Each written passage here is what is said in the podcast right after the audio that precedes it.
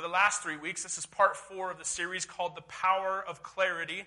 And this morning we're talking about having clarity in our relationships. And I, uh, I guess I wanted to start out. It is Super Bowl Sunday. I mean, those of you guys that maybe know this, maybe you don't care. But I wanted to ask how many Patriot fans do we have in the room this morning? If you could raise your hand, really? One or two? Security?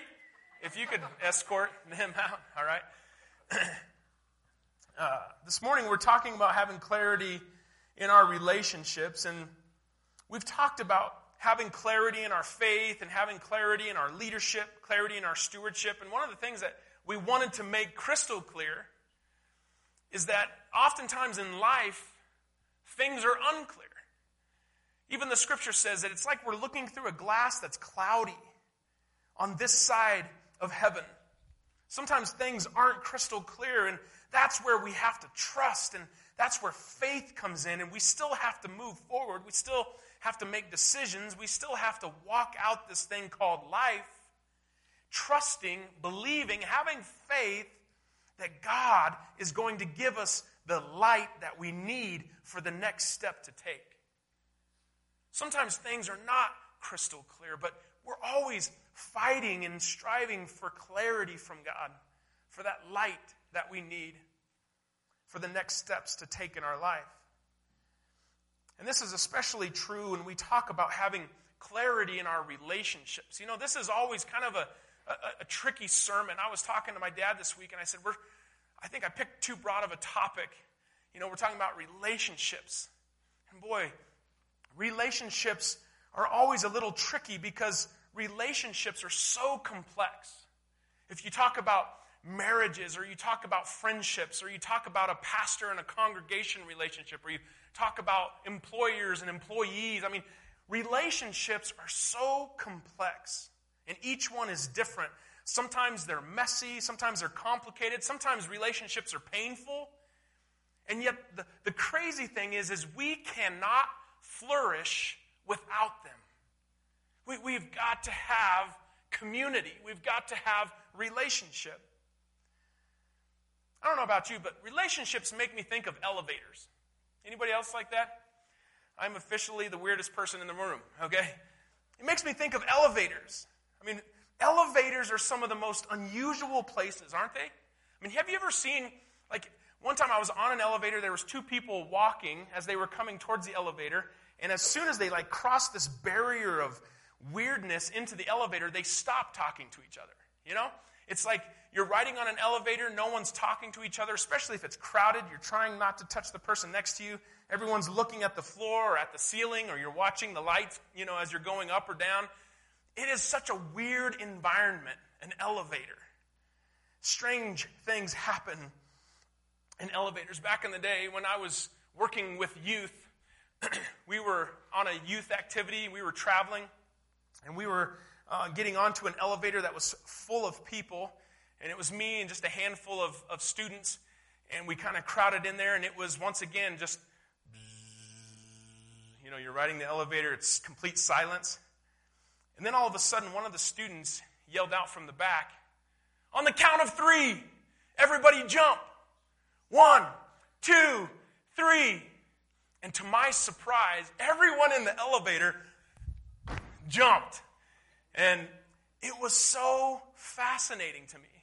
I mean, there was some kind of laughing nervously, like, I hope we don't go down, you know? But it was so fascinating to me that all of a sudden the ice broke and people were laughing and people started talking to each other. Some people started asking each other, like, where are you from? What are you doing here? Why are you traveling? And people started relating. It was so fascinating. They started relating to one another. You know, in many respects, an elevator is like a microcosm of our world. Our world is a large, kind of impersonal institution where being unnoticed, being isolated, and especially in our culture, being independent is the norm of the day. I mean, it shows, you know, the, the elevator example, it shows us that we can be surrounded by people we can be in a very crowded place and not experience community. You, you can be in a business, you can be on a team, You can be in a church full of people and not experience relationship, community. It happens all the time. We can be in an office. You can even be in your own home and not have significant relationships. You know, that was not the case for the Apostle Paul. The Apostle Paul, one of the giants in the faith, he wrote the majority of the New Testament. Uh, Paul was born in Tarsus. He was educated in Jerusalem. He lived in Damascus. He spent formative time in the desert. He moved to Antioch, and that was just the beginning. The Apostle Paul, he went on uh, two or three, uh, rather, different missionary journeys, and he was traveling from city to city.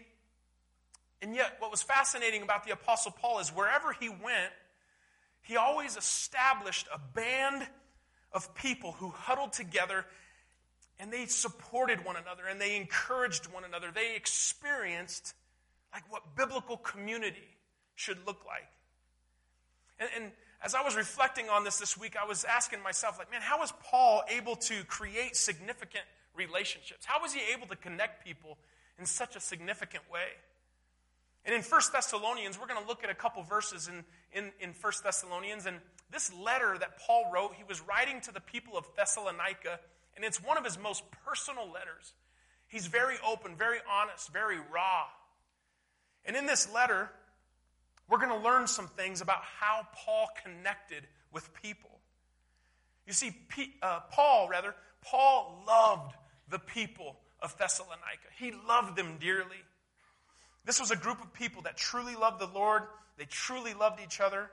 We're going to read two verses in chapter 2 of 1 Thessalonica, or Thessalonians, rather.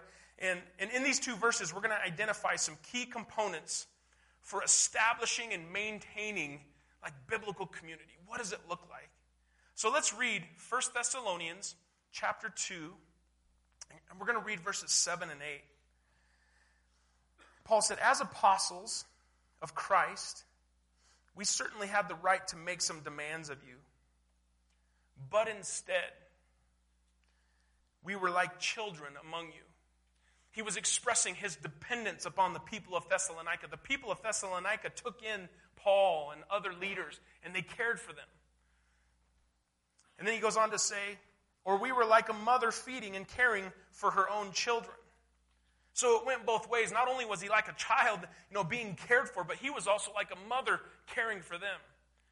A relationship that went both ways. Look at verse 8. Paul said, We loved you so much that we shared with you not only God's good news, but our own lives as well. Paul's saying, I, I didn't just preach at you, I actually walked with you. I did life with you. I went through the highs and the lows, and I experienced this thing called life with you. We're going to learn some things from these two verses, some, some ways that Paul connected. And once again, I encourage you to take some notes. I believe God wants to teach you some things this morning that you can apply to your life tomorrow. But the first thing that we learn from these two verses that we read, we learn that we need to admit our need for other people. You need to admit the fact that we need each other.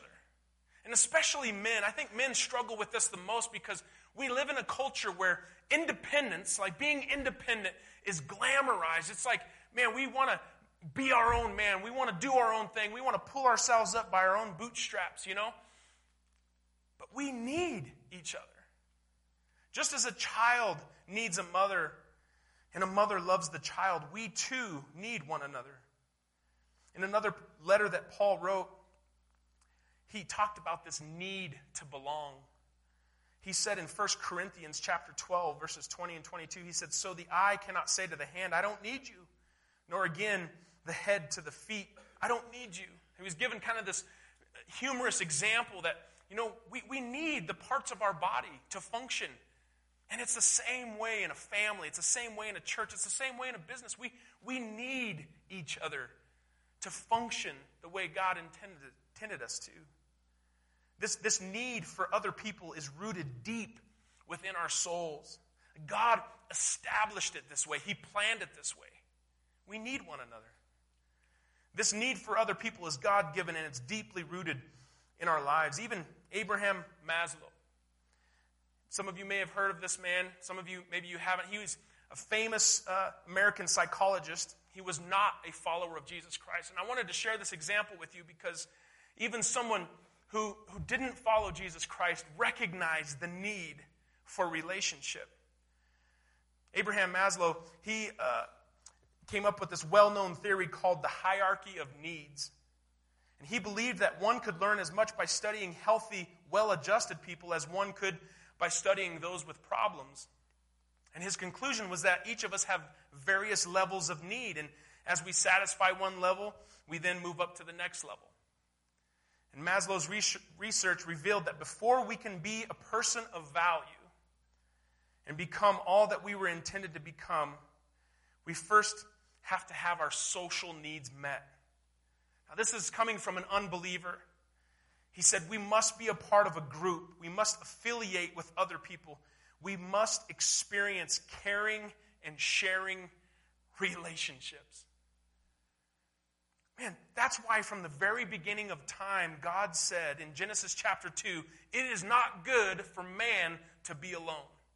Like, this is the way God intended it. This is the way He established it. We need one another. We need relationship. We need community. We cannot be lone rangers. So, if we get to that place where we admit the need for relationships, we, we admit the need for community, we can then begin to, number two, cultivate those deep relationships. Just like a garden, relationships, it, it, it, you have to be intentional. You have to pull the weeds. You have to plant the seeds. You have to water. You, you, you have to be patient. It takes time. But you have to cultivate relationships. And I want, I want to encourage you this morning don't take relationships lightly. Because to survive in a cold and cruel world, it requires that we have deep relationships and deep connection. But those relationships, they don't just happen by accident. They require effort. And we, we have to do more than just reach out to other people. We have to share our lives with other people as well. Paul said this in verse 8 once again. He said, We loved you so much that we shared with you not only God's good news, but our own lives. We shared with you our lives. And I think sometimes we might ask the question, like, what, what does that look like? What does it mean to share our lives with one another? Because that was honestly the secret sauce of the Apostle Paul when it came to building strong friendships and strong relationships. I mean, here was a man that every time he wrote to a church, he would always call by name two, three, or four different individuals that he had close relationship with. Because he didn't just preach at them, he walked with them. He was a shepherd that smelled like the sheep because he was with them and he journeyed with them. He wasn't above them, he was with them. He was in the trenches. He walked with them. This leads us to another core value that we have here at Grace Church. You might say, man, what does it mean to share our lives with one another? And I believe one of the best ways that we can share our lives with one another is one of the core values here at Grace Church is the core value of transparency. And we've defined transparency this way. We've said transparency is having honest, tactful conversations and relationships and seeking, intentionally, seeking constructive feedback. And that is a way to share your life with each other, to be real, to be authentic, to take off your mask, and to find that friend in the faith that you can say, hey, this is who I am. This is what I'm struggling with. These are some of the crazy thoughts that I'm having.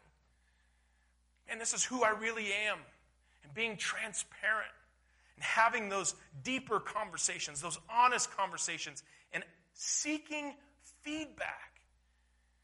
Getting to the place where we actually sharpen one another, where we challenge one another, where we say, hey, man, you're going the wrong way, or hey, good job. We, we, we, we do this thing called life together. Here's a deeper question for you this morning Do you have a friend in the faith?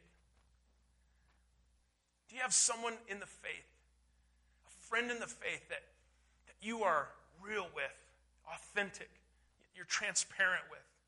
Do you have someone in your life that challenges you and encourages you to be and to live like Christ? Do you have a friend in the faith, someone that you've been able to take your mask off and to be real, transparent about who you really are? Man, what, what does it look like to share our lives with one another? Some of us might say, man, how, how deep does this has to, have to go, Justin? Like, man, this is starting to freak me out a little bit. Like, how real do we have to get? And let me just take you to the scripture. James, the brother of Jesus, he put it this way. In James chapter 5 and verse 16, he said, Confess your sins to each other.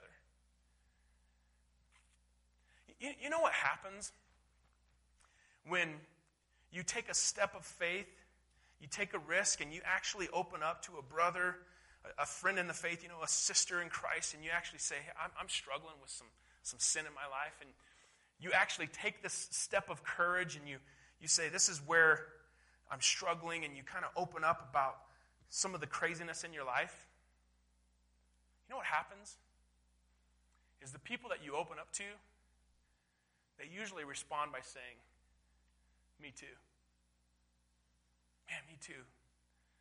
I, I struggle with those same things. Because you know what? The enemy, what he wants to do is he wants to get you isolated. He wants you to believe these lies that, man, I am the only one that thinks this way. I am the only one that has these crazy thoughts. Like, I am such a weirdo, or I'm the only one that struggles with this. And he, he gets you to believe these lies, and then he has you right where he wants you. But man, when you shine some light on the darkness and you open up to, to friends in the faith, the scripture begins to play out in real time. And what Solomon said really comes to life that two are better than one. And a three chord strand is not easily broken. And you start doing this thing called life together, and boy, you can fight the sin in your life. You can fight the enemy. You have greater strength. And that comes by taking this step that's really risky, being vulnerable, being transparent. Confess your sins to each other. And then listen to what James says. He says, and pray for each other so that you may be healed. It's not just like, hey, here's how messed up I am, see ya. No, we're seeking healing and restoration, we're seeking freedom. And then he says, the earnest prayer of a righteous person has great power and produces wonderful results. Do you, do you have a friend in the faith you've been able to be real with? You know, found in those verses that we read in 1 Thessalonians from the Apostle Paul, there's, there's three words that I really want to kind of highlight and pull out. Because I think these three words form the foundation for developing authentic friendship and relationships. It, it's friendships that last. Okay? Even when people move away, you stay connected somehow. You pray for them often. Friendships that last. So the first word that I want us to highlight is, is you need to care. I think that's step number one is you actually have to care about another person. You have to care about what they're going through and what they're facing and what their struggles are. And you have to care that, like, man, when they have success, you celebrate with them. And maybe sometimes you remember their birthday and, you know, you just, you know, like celebrate them. You have to care. And you say, man, it's so basic, but you know what? So many people don't care. They are so self absorbed, they don't care about anything else or anyone else.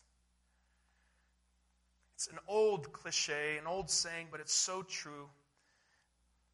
And it says, Remember, people don't care how much you know until they know how much you care. You need to care. The Apostle Paul said, like a mother feeding and caring for her own children mom is such a great example from the Apostle Paul. I mean, think of the love that you have for your children. And that's the type of care that the Apostle Paul is talking about. I think for us men, that example maybe doesn't connect as much, but I think those of us that are fathers, it, it does connect. Man, we, we care for our children, we love our children. It's that kind of care that we need to have for one another. So you have to care about the individual, and then you have to be willing to. The second word that I want to highlight is the word share. You have to care, and then you have to be willing to share. Verse 8 said, We shared with you our own lives. The word picture that Paul is is, is trying to paint here of sharing our lives, it continue, it's continuing the mothering idea. And it paints a picture of a mother nursing her young. And listen, a mother cannot nurse her children without sharing a part of herself with that child. And for, for us to share with others in deep relationship, it necessitates that we get up close and personal.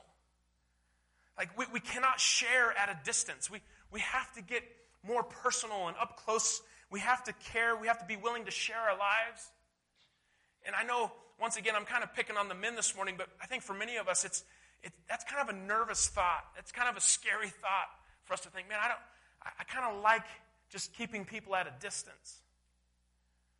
But once again, if you've come to the conclusion of point one that you need other people, you're now going to be willing to take some risks and to, to take some steps to say, man, I need some friends in the faith. I need some brothers who will journey with me and walk with me in this life. If we care and we're willing to share our lives, that leads us to the third word that I want us to highlight, and that's the word love. Paul said, We loved you so much. We loved you so much. Paul loved these people. And when we love other people, we don't treat them as a means to an end. We don't use people, but rather we treat people as individuals of value. We actually care about their dreams and their hopes and, and how they're gifted, and we listen to what they say. It's not all about our story and our journey. We actually listen more than we talk. To cultivate a deep relationship, deep friendships, we have to dare to care. We have to be willing to share our lives.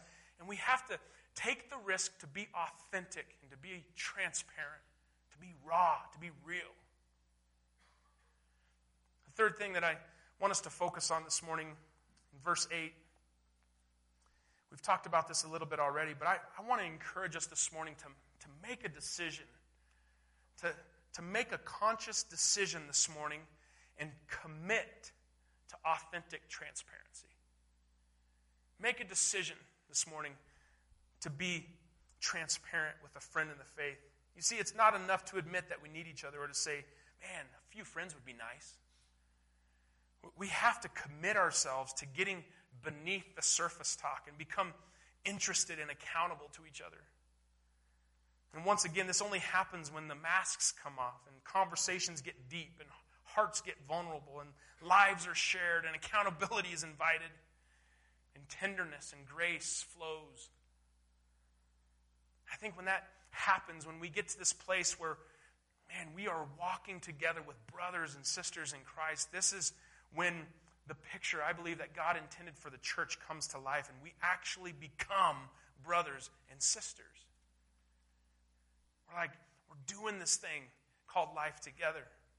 You see, true biblical community is being absorbed in the lives of others. It's being an active participant. It's relating to and sharing with and caring for other people. And the Apostle Paul, he, he describes this assimilation, he describes this, this, this process of, of authentic relationship using five words. He says this in a different translation. He says, We imparted our own lives Man, we, we intentionally did this. We intentionally opened up about some of our failures and our experiences, and we shared our lives with you. You see, Paul didn't build barriers. Paul was not aloof, he was not passive, he was intentional, and he opened up his life to other people. There's a longtime pastor in Minnesota. His name is Reuben Gornitsky. And he said this about the need for true biblical community. And this, this quote just really hit me, and I wanted to share it with you this morning. But he said, We cannot simply cheer people on and give them our best wishes. Like, man, hey, how's it going? Good, how are you? God bless you. I'll pray for you. He says, We actually have to make room for them in our lives. It's not enough just to cheer them on and give them good wishes. We have to make room for people in our lives. And when we make room for others in our lives, the walls of indifference and apathy and judgment begin, be, uh, begin to come down. And when we make room for others, we discover the best of other people. We begin to see the best in ourselves. We begin to experience what God intended the church to look like. It's Super Bowl Sunday, so I need to give you a football example, okay? Just brace yourself, soccer players, okay? You'll be all right. Gene Stallings actually was a, an assistant under the great Bear Bryant. Okay, Bear Bryant was um, a football coach for the University of Alabama, a very famous football coach. And Gene Stallings, when he was serving under Bear Bryant's leadership, he started a chapter of uh, Fellowship of Christian Athletes. And a lot of the players on the team started to meet, and it was pretty amazing how this started to spread around the campus. And Stallings, this was before the season started, and Stallings, he received a, a phone call from Coach Bryant, and Coach Bryant said, Stallings, you know what is the worst thing that has happened to our football team? He said, It's the FCA, the Fellowship of Christian Athletes. Those players are doing nothing but hugging one another and loving one another, and they won't hit anybody. And Bryant just hung up the phone on Stallings, and he left Stallings to just ponder those words. And after the season was over, which turned out to be one of the best seasons that Bryant ever had, the bear, he was referred to, he called Stallings again and he said, Stallings, you know what is the best thing that has happened to our football team? It's the FCA. It has brought such a oneness and a closeness to our team. We are unified because of the influence that it has had on our squad. I guess I share that example this morning because I think, especially for men, we think of it as like, man, I just, I don't know, it seems kind of mushy you know? Like, I don't know if I want that. But it's not a matter of want, it's a matter of need. Like, you need that. You need it. You need, it's, it's about oneness, it's about unity, it's about having brothers in arms. It's about being for a cause that's bigger than us. It's about building the kingdom of God. You need authentic relationship. You need biblical community. And what happened for the University of Alabama, that football team, what happened on that elevator when the ice broke, you know, when everyone jumped, it can happen anywhere. It really can. People need each other. We, we need to take off our masks. We need to admit our need for one another. We need to cultivate relationships and we need to strive for authentic transparency. I guess to kind of bring this sermon to a close, I, I wanted to share with you an example to encourage us towards this idea of true biblical community. And I, I am so passionate about this. I, I am such a firm believer in this. I, I believe that we cannot function the way God wants us to function without community.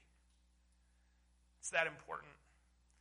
And to, I guess to give us a little encouragement, I want to show you a little clip from, from a movie and to share this idea with you. The movie clip that I want to share with you this morning is from the movie We Bought a Zoo. Maybe you've seen it, maybe you haven't. This movie is about a man named Benjamin who lost his wife. And in a bid to start his life over, he purchases this large house in the country that has a zoo, and it's in need of a lot of renovation. And his goal is to get this zoo back to its former glory. And towards the end of the movie, where we're going to show you this clip, towards the end of the movie, Benjamin takes his two children. He has a son and a daughter. And he takes his children to the place where he first met his wife, their mother. And he tells them about the time that he had 20 seconds of courage. Check this out. Where are we going? Now, hang on. So, okay. Stop. She was right there. This is the moment where both of you became a possibility. I love that you're telling stories again.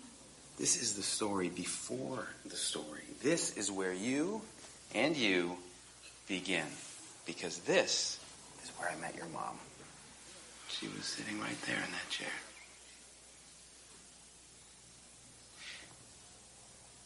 Hang on.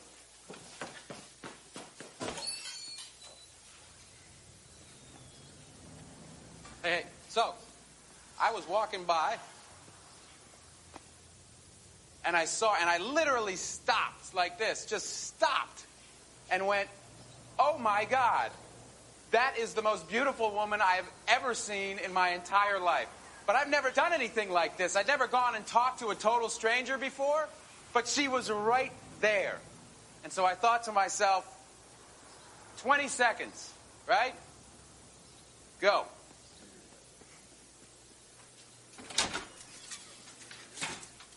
Now I'm in the restaurant. And I'm terrified. Thinking about leaving. I can actually touch her. She's right there. She still hasn't seen me. And I still have 15 seconds of courage left. I'm going for it. Bravery. Here's what I said.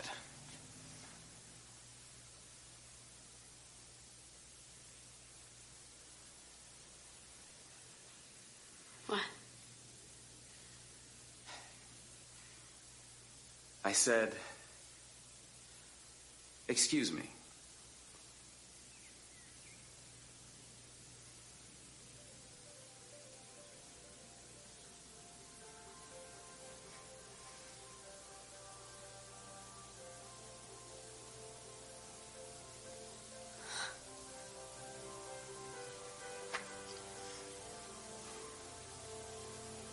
Hi, Mommy.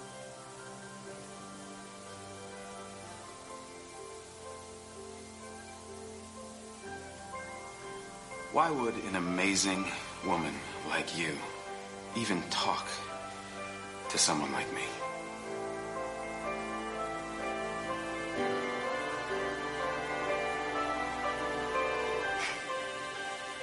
Why not?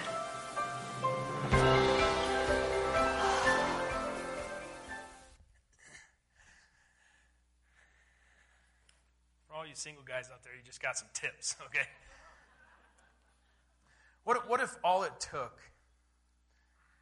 was 20 seconds of courage? 20 seconds of courage to have a true connection. Man, to, to take that risk to be a friend or to share what's really going on in your life. And, and, and the reason I'm saying this and the reason I love this video clip is because I've lived this out in real time. And there's two men in my life, brothers in arms, that I have been real and authentic with, and that I opened up and I confessed sin in my life. And I'm telling you from experience that I battled this barrier of, man, this is going to be embarrassing. Man, what are they going to think?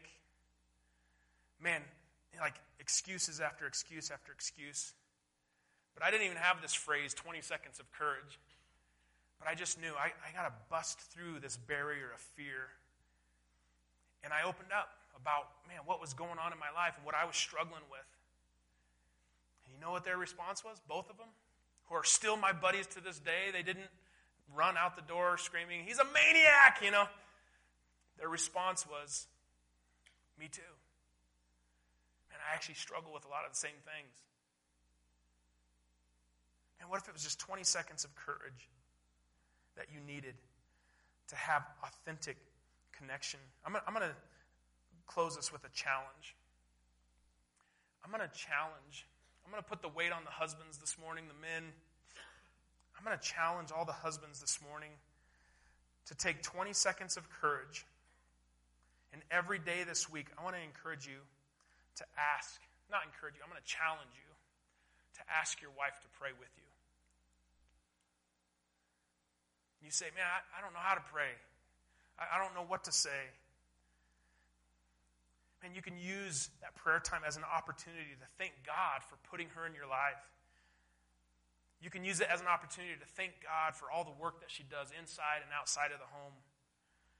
You can use it as an opportunity to, to pray that God would help her in her areas of weakness. You see what's happening here is you actually have to know her. And what if it took just 20 seconds to say, hey, babe, what, could we pray together? And I can almost guarantee you that she's going to love that. You may say, I'm, I'm not married. Well, you can take 20 seconds of courage. This, this is actually for all of us. And you could take 20 seconds of courage this week to find a friend in the faith. Maybe you're a young man here this morning and, man, you just, there's a man in our church that you respect, that you admire. You've kind of been watching from a distance. What if you took 20 seconds of courage to say, hey, could we go to coffee? And could you just, man, tell me about your life experiences? Can I, can I just hear about your faith? What, what if some of the women in here, maybe there's a, a lady that you admire, that you would love to learn from, and you just went up to her and said, Can we go to coffee? Can, we, can you just tell me some of your life experiences? Can you tell me some of your life stories? Maybe you're having parenting issues. Maybe you're having marriage issues. Maybe you're having battles with depression. Like whatever it may be, you just say, Hey, 20 seconds of courage. Man, can we spend some time together? And can you just tell me about your faith? Can you just encourage me? Seems weird, doesn't it? Seems like even when I was writing this, I'm like, I don't know how many people are going to do this, but I'm just led to put the challenge out there. And I want to encourage you to find a friend in the faith. Man, someone that you can learn from and that you can challenge you. I really believe 20 seconds of courage could change your life forever. It really could. I know when I opened up to those two brothers, man, it set my life on a, on a course that has been healthy. It's been freedom from that bondage of sin that I was struggling with. Speaking from experience. I'm speaking, I'm telling you, not to do something that I haven't already done. Like, man, this will change your life. 20 seconds of courage to find a friend in the faith. Are you up for it? I hope and pray you are. Father, thank you